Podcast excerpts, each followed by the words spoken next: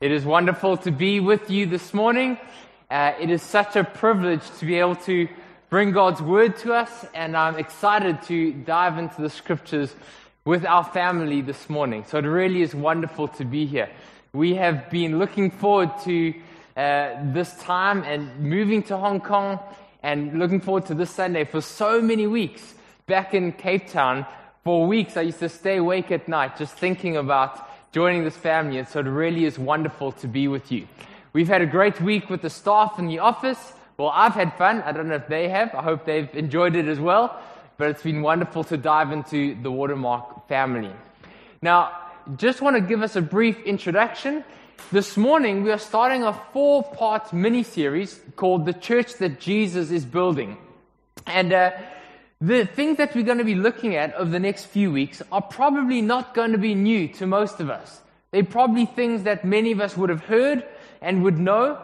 But the goal for the next few weeks is for God to remind us in His Word about the foundational truths upon which this church is built and every church should be built. And uh, to once again bring clarity and sharpness when we think about Watermark Church and we think about the church what is it that God is calling us to be? And what are the foundational truths upon which this church is built? And so that's where we're going to go for the next four weeks. Now, one quick disclaimer or caveat is that when we preach, often the application or the, the implication of our preaching is very personal. It's how does this relate to you in your workplace tomorrow? How does this relate to you in your family or your home life? For the next couple of weeks, we're going to be talking to us as a family. How does God's word speak to us as a family, as a gospel family called Watermark Church? And so the implications are going to be far more communal uh, than individualistic. And then we'll get to that a little later. So I want, us to, I want to ask you, as we listen to God's word over the next few weeks, to think about it in light of God, what are you saying to us as a gospel family called Watermark Community Church? Okay? Great. So I want to invite Cynthia and Venus to come and read God's word to us. And so let's listen to God's word this morning. You guys want to come on up?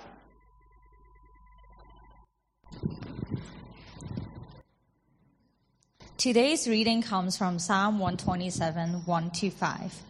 Please follow along in your bulletin or screen.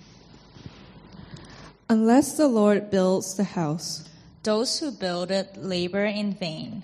Unless the Lord watches over the city, the watchman stays awake in vain. It is in vain that you rise up early and go late to rest, eating the bread of anxious toil, for he gives to his beloved sleep. Behold, children are a heritage from the Lord, the fruit of the womb a reward. Like arrows in the hand of a warrior are the children of one's youth. Blessed is the man who fills his quiver with them. He shall not be put to shame when he speaks with his enemies in the gate. This is God's words. Let's pray together as we consider God's word this morning. Heavenly Father, we come before you and we come before your word because what we as a church and a family desperately need to hear is you.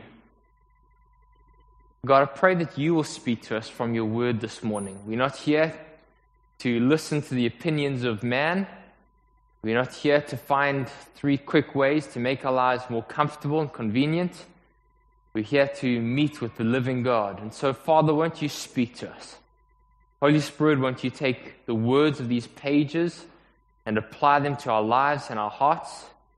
Won't you soften our hearts to hear from you? And I pray that we will encounter you today. We invite you here. We need you. We're dependent upon you. Come and have your way in our lives and in our church, we pray. Amen. Amen. Now, if you've got your Bible, or I think it's in the bulletin, two things I want to draw your attention to before we get to verse 1. When you read the psalm, right in the beginning, you should notice two things. It says, a song of ascent and then secondly, it says of Solomon. Do you see that in your Bible? Is that in the bulletin on the scripture? Two very important things to take note of when we understand Psalm 127. The first one is the songs of ascent. So, in the Old Testament, every year, uh, the Jewish men and women would travel three times a year from wherever they found themselves in Israel towards Jerusalem for the festivals. And they would go to Jerusalem to offer sacrifices and to worship to God. And as they went there, the families, the cousins, the extended family would come, they would journey together, they would sing these songs of ascent. And the songs of ascent are 15 psalms from Psalm 120 to Psalm 134 that would make up this collection of songs that they would sing together. And so these journeys were like Chinese New Year for us in Hong Kong, right? They were like Thanksgiving for Americans. All the family would come together. It'd be a time of family reunion. They would sing together. They would journey together. They would go on these pilgrimages together. And as they got towards Jerusalem, uh, as they started to ascend the hills, the mountains which Jerusalem was built upon, as they would ascend the hills, they would sing these psalms known as the songs of ascent.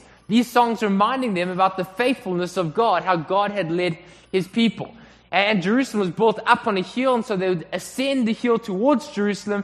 And as they saw the temple, the high point in Jerusalem where God's presence was said to dwell, they would be reminded and they would sing these songs known as the songs of ascent. And Psalm 127 that was read to us this morning is one of these songs. Second thing to notice is this psalm is written by Solomon. Now, mo- many of the psalms are written by King David, some of them by the sons of Korah, one or two of by Moses, but only two psalms are written by King Solomon, David's son. And uh, this is significant because Solomon was the one king who oversaw the building project of God's house. Remember, God comes, or David goes to God and says, I want to build you a magnificent house for your presence. And God says, You can't do that. But your son, Solomon, who, is on, who will be on the throne after you, he will build a house for me. And so Solomon did. He built the most magnificent temple, which became the pride of Israel. Now, look at what Solomon says. Solomon, the one who oversaw the building of God's house, this magnificent temple writes, Unless the Lord builds the house, those that build it labor in vain. And Solomon writes, for those of you that are going to Jerusalem, Jerusalem is Jerusalem, the city of peace. For those that have been on the outlying areas of Israel and they're coming to the city of peace where God's presence is, unless the Lord watches over the city, those that watch over it stay awake in vain. Friends, if there was one king in the whole of his Israel who could say, I know what it takes to build a great house for the Lord. I know what it takes to build a temple, to build the church. I've planned it. I've organized it. I've got the people in place. Look to me. I will build a great house for God. It is Solomon. And yet, what does Solomon say? Unless the Lord builds the house, those that build it labor in vain. Now, of course, Solomon is not saying that you can't build a big house or a big church for God just based on human techniques or humanistic thinking or big branding or the right marketing. He says you can do that, but it's all going to be in vain. Friends, shaky houses built on shaky foundations, no matter how beautiful they look, no matter how expensive the finishes or how wonderful the interior is, shaky houses built on shaky foundations are a bad investment and are dangerous for those who live in them or find refuge in them. And so Solomon reminds us there is one foundation upon which God builds his church. Unless I, the Lord, am building my church, your efforts are all in vain. And for those who are on their way to Jerusalem, as we said, the city of peace, cities were very important places for, for business and entrepreneurs. There's connections, there's business opportunities. But cities were also very important for the marginalized and the vulnerable. There was safety in numbers. In the outlying areas, you were open prey. Anybody could attack you. But in cities, there was refuge, there was safety. And so as the people came to Jerusalem, there was safety and security there. And Solomon says, you can do all you want to secure it. You can set up watchmen, you can employ the latest technological advances, but unless Yahweh, the one true God, is watching over his people, the, house of God, you watch it in vain. And so notice what Solomon, what God is calling us to see.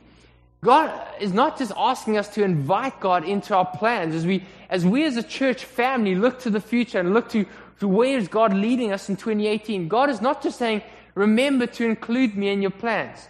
God is not asking us just to invite Him uh, to bless our efforts. God is saying, unless I am the master builder, unless I am at the helm, and unless you give me the controls, all your efforts are in vain. God is reminding us of the binary nature of His leadership. Either Jesus is head of His church or He's not. Either Jesus is the one building His church or not. John Piper said it like this If we do not trust in God with all our heart, but instead rely on our own insight, we might, if God allows it, produce a great monument. But in the end, it will only be a monument to our own futility. Now, look at what Solomon says, and look at verse 2 with me. Solomon writes, Unless the Lord builds the house, those that build it labor in vain. But look at verse 2. Solomon then extrapolates this, and he gets a little bit more specific. And he gives us a, both a warning and an encouragement. First, he warns us what happens if we think that the success of God's church depends on human ability or human strength or human uh, wisdom. He says here, it is in vain that you rise up early and go late to rest, eating the bread of anxious toil. And I think there's two warnings here for us, and really they're two sides of the same coin. The first warning, the first danger is we forget just who we are. We forget who we are. And we overestimate our own strengths and our own abilities and our own self importance. We tend to think sometimes, as uh, church leaders, tend to sometimes think we have the ability, we have the wisdom, we know what it takes to produce a great church. If you produce, if you do this and you put that program in place and you get those leaders in place, then surely we can guarantee the results. This will be a magnificent church. And God says, Have you forgotten just who you are? That you're only human, you're jars of clay, and I am the glory. I remember a story when I was about 18 or 19 years old, so many years ago. I was on a mission trip, uh, and uh, we went to the border of Sudan and Kenya to a, a UN base called Lokichogio. And I was young and naive. I was 19, and uh, I was with a bunch of other men. And the man leading the group was about 55 years old, a very experienced man, a wonderful man of God. His name was Henny, uh, an Afrikaans man. And uh, the one night we're sitting in this bush camp, we're talking, having dinner, and uh, I've been talking a fair amount. And at one point, Henny, this older man, says to me, Kevin, I pray that God will take the I out of you. But I wonder what he means. He says, When I hear you talk, it's just I this, I that. I'm going to do this for God. I'm going to do that. I want to do this, and I'm going to do this. He says, When you talk, you just talk about yourself. I this and I that. I pray that God will take the I out of you. And then he picked up his plate and he walked away. And it was very quiet around the dinner table. I remember that night I went to my tent and I got on my knees and I said, Oh God, please take the I out of me. And just recently, I was on the website of a man who was moving from one country to another country to go for ministry purposes, to go and start a ministry. And on the website, he was saying, I am going to this country and I will bring the kingdom of God there and I will bring a new realm of God's glory, and I'm going to bring the Spirit of God to these people. I'm very excited for what God is going to do to me. And I thought, you need a friend like I had a friend. You know, the Bible says the wounds of a friend are better than the kisses. The wounds of a friend are better than kisses of an enemy. I thought, you need a friend like I had a friend. And Watermark, I want to ask you, will you pray for us as elders? Will you pray for us as leaders and staff that God will continue to take the I out of us? Because the greatest danger, I think one of the greatest dangers that the church, the modern church has, is we've forgotten who we are. We've forgotten that the most significant and foundational truth of Scripture is that the church belongs to Jesus. There's one leader of the church, and his name is King Jesus. And uh, as a church, we sometimes think that the church has a business model. And if we can just get the business model right, we get some wealthy business people and we make a board of elders like we have a board of directors and we get a very nice venue and we get some fancy lights and smoke machines and amazing musicians. And we get a wonderful leader that can speak well, he's strong, but also sensitive, vulnerable, and also full of vision, then the church is going to be a success. And yet Jesus says, unless the Lord builds the house, those who build it labor in vain. And I think actually at the heart of this is a bigger problem, and that's that we forget just who God is. We forget that there's one head of the church, his name is Jesus. We forget that God is God and we are not. And we forget that at its essence, the church is made up of simple men and women, sinners who have found grace, men and women whose lives have been turned around by the living God, men and women who have encountered the living God, men and women who, who, who, who were lost and were found by Jesus. That the church is not, in its essence, great music or great kids' ministry or, or good leaders that care for us. And this is so easy to do because Jesus, in his humility, he often shrouds his glory. He restrains his power. And sometimes, like Job or Joseph, we say, God, where are you? And we forget that behind the scenes, God is at work in his people.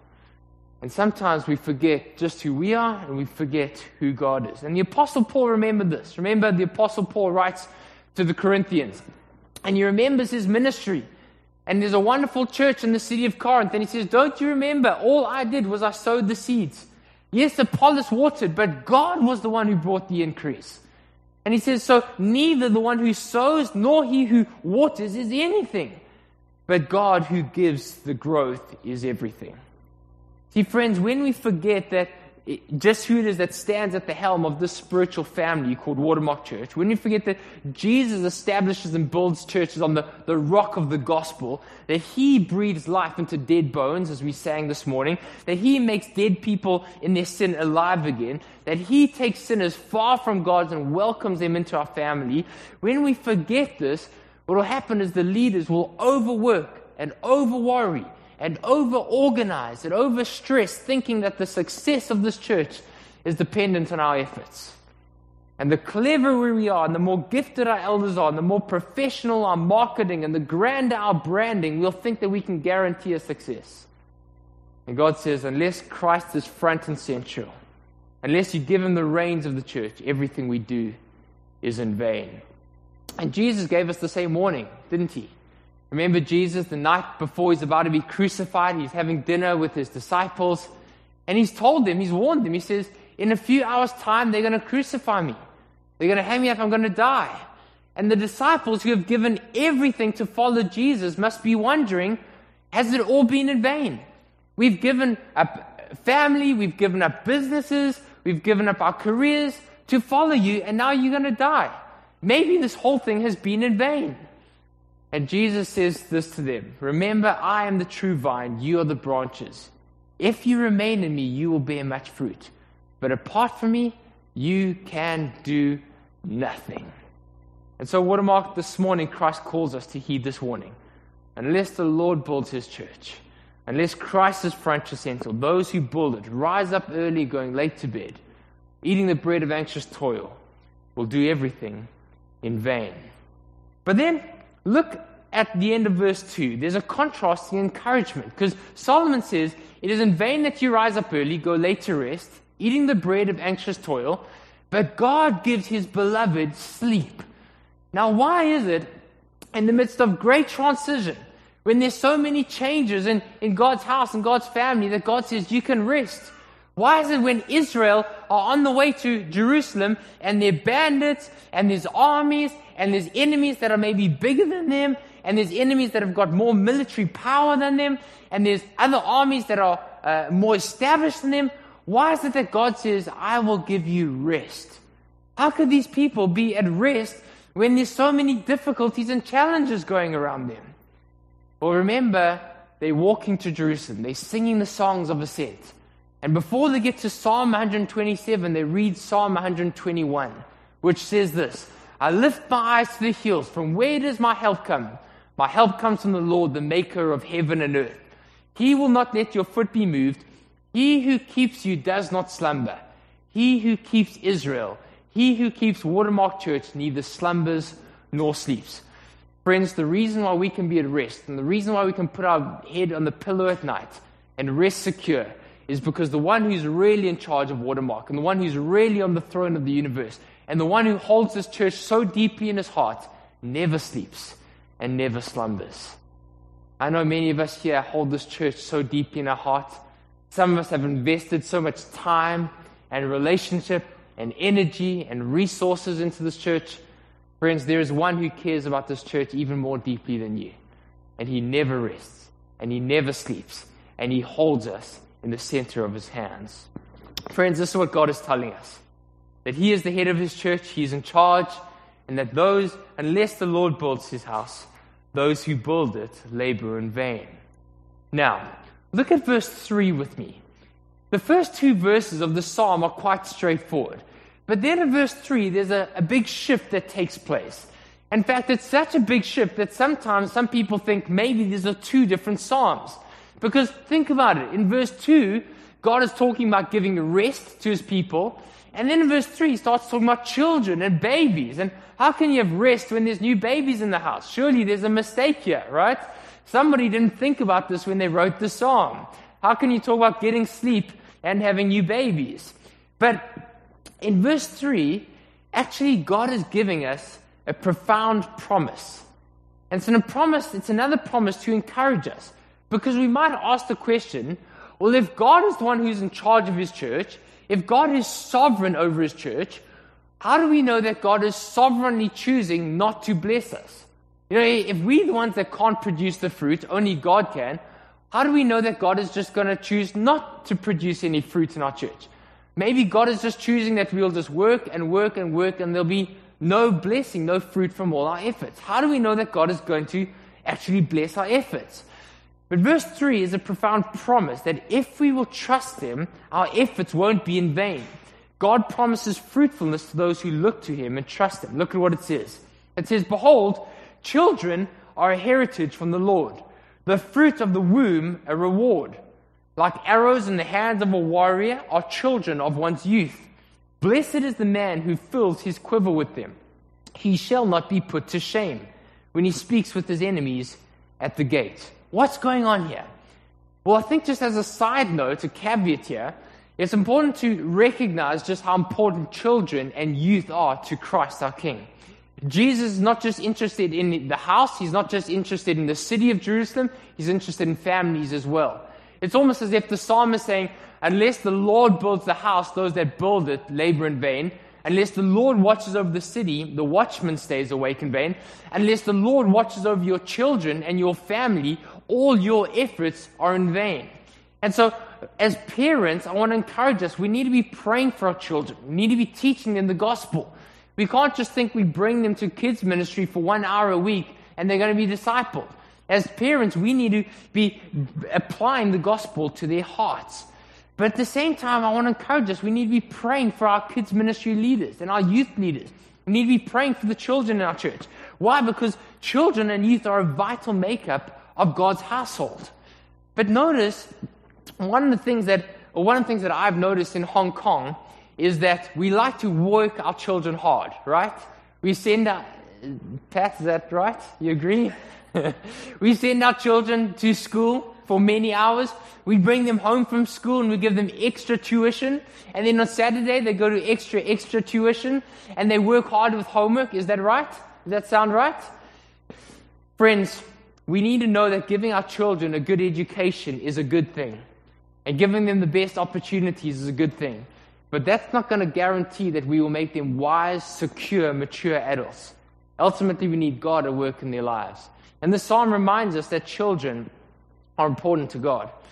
But note what actually is God, what actually is going on here is that God is giving us a promise. And it's a unique promise which is counterintuitive but it's a promise that we find throughout the Bible. God is guaranteeing the fruitfulness of our church, but He'll do it in His time and in His way. Look at what He says here. He says, Children are a heritage from the Lord. The fruit of the womb is a reward from God. Now, obviously, in Hebrew culture, unlike our day, people didn't get to choose how many children they had and when they had their children, right?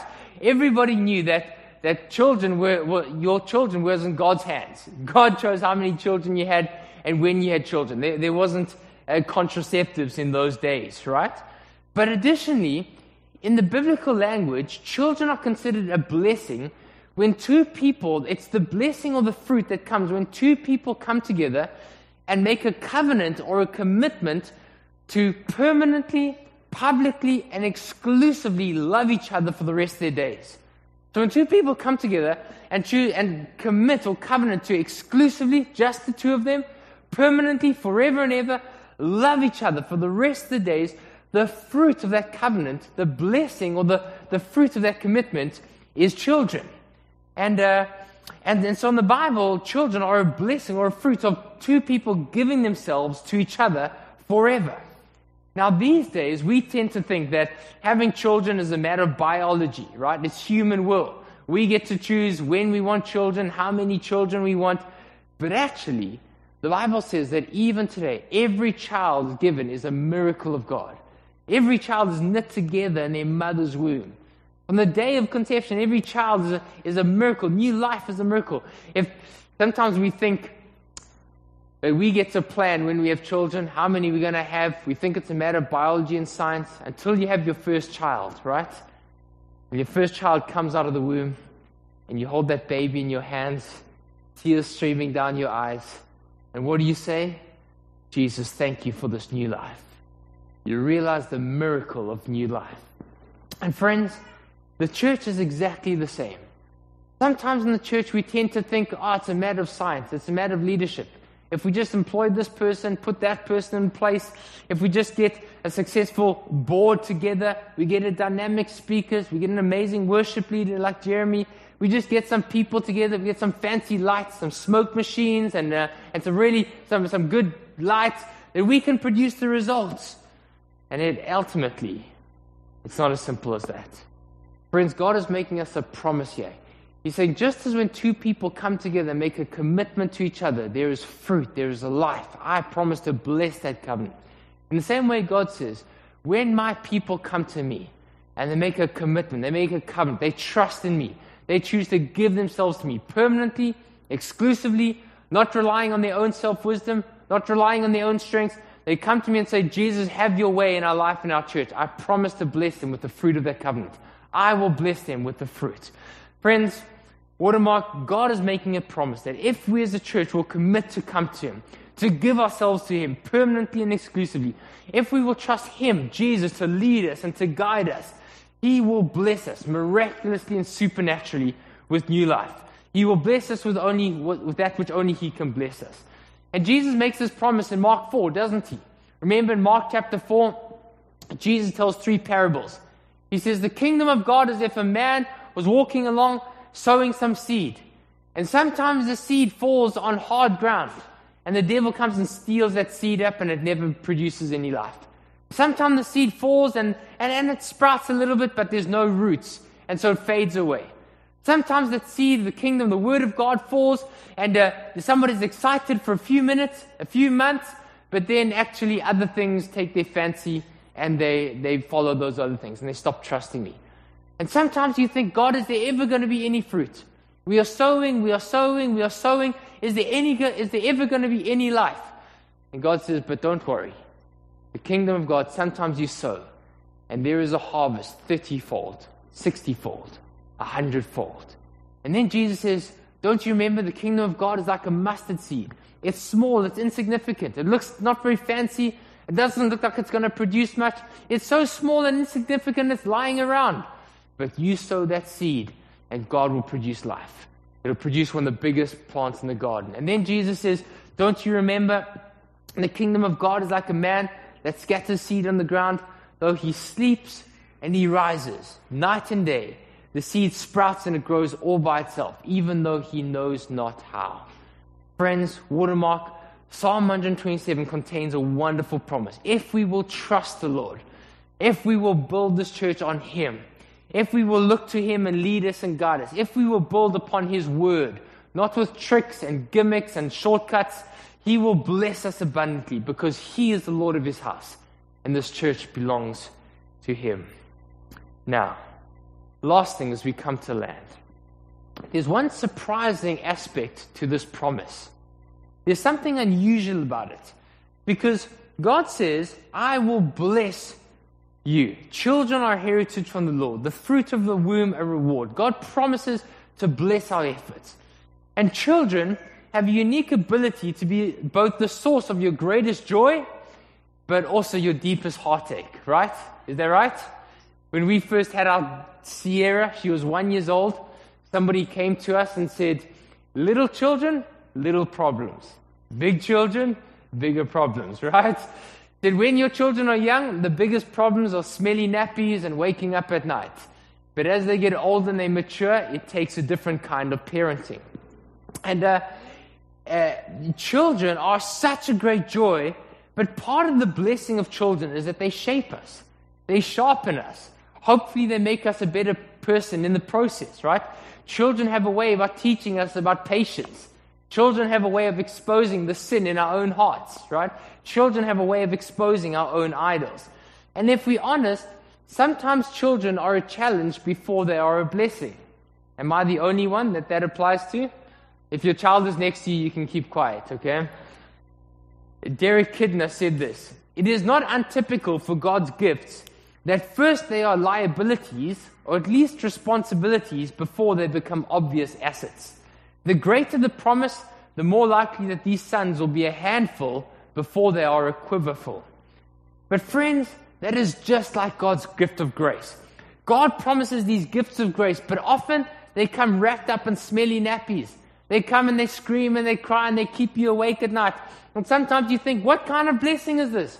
Can't I just order in a 21 year old, mature, secure, stable child?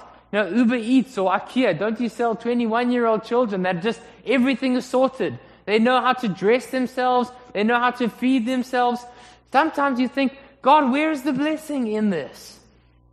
Friends, this is exactly what God's grace is like. God blesses, but sometimes His gift of grace, they shape us and they sharpen us and they bless us in ways that we don't expect. And some people, they write off God's gift. They disregard God's blessing because at first they don't seem like a blessing or they don't think what they, they're blessing like we expect. Remember, Jesus tells the story. He says, The kingdom of God is like a man that found a treasure buried in a field. He sold everything he had to buy that field. And sometimes the treasures of God are buried in a field of ordinariness. Sometimes they're wrapped up in nappies and they come and they keep you awake at night. But, friends, so often God builds his church the way that families raise children. Many hours of investment. You sow and you sow and you sow. And sometimes you think, is there any fruit? Is anything happening here? Sometimes you wonder whether you're doing it right.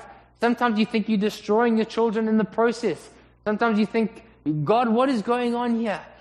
And then all of a sudden, one day you wake up and your children are mature adults and they are strong and they are like arrows in the hand of a warrior, strong and secure, mature and resilient, children who make you proud when they stand at the city gates. Friends, this is the way Jesus always builds his church. He takes that which is insignificant and he makes something beautiful out of it. He takes something unimpressive and he makes something significant out of it. He takes that which is written off by the elites and the powerful and the beautiful, and he builds a kingdom that cannot be shaken. And this is the way that Jesus always builds his church.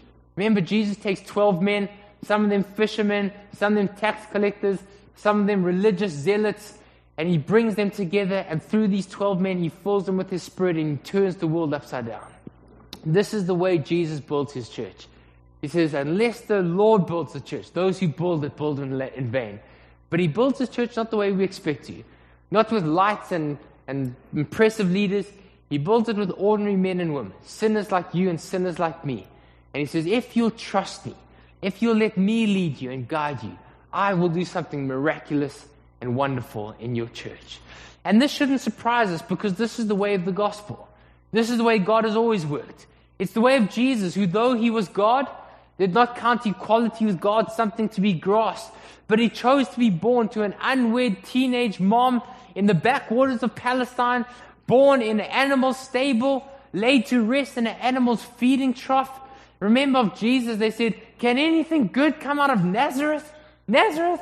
What good comes out of there? Bethlehem, where's Bethlehem?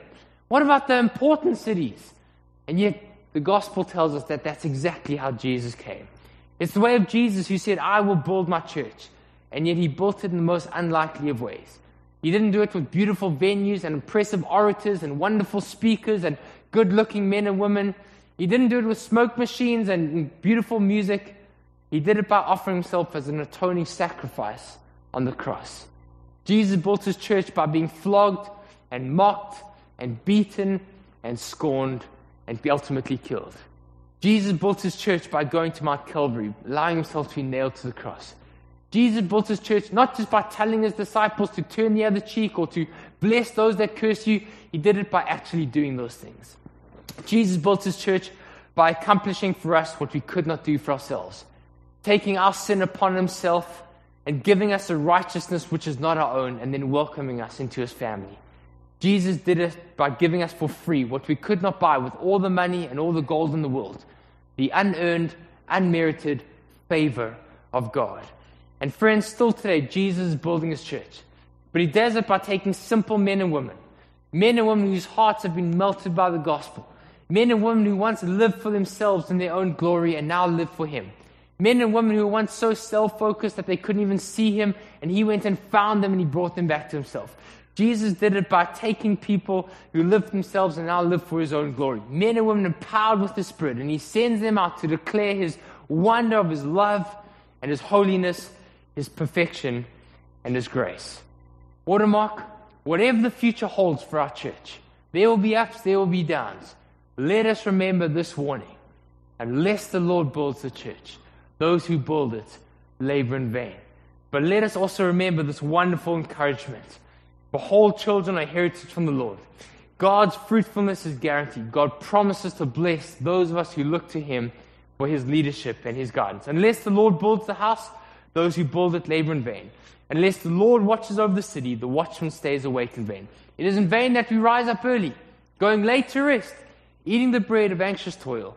But God gives to His beloved sleep. Let's pray together.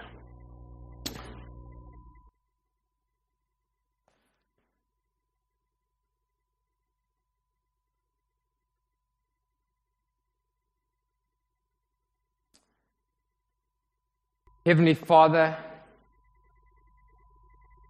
at the start of this new year, we come before you in humility. We come before you with open hands.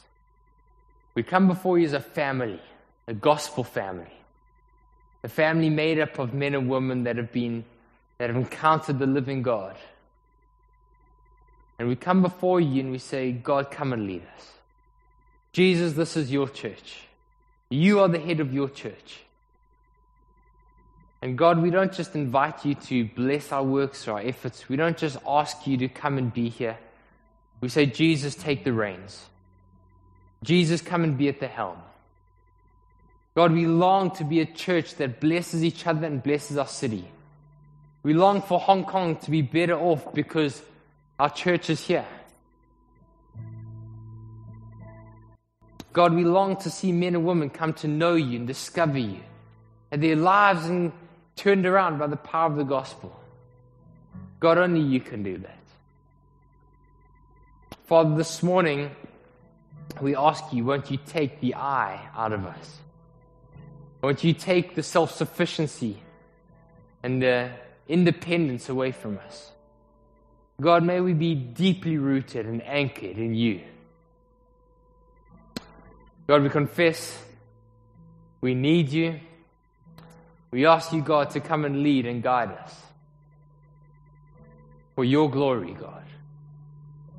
Put your magnificent glory on display, we pray. In this church and in our lives.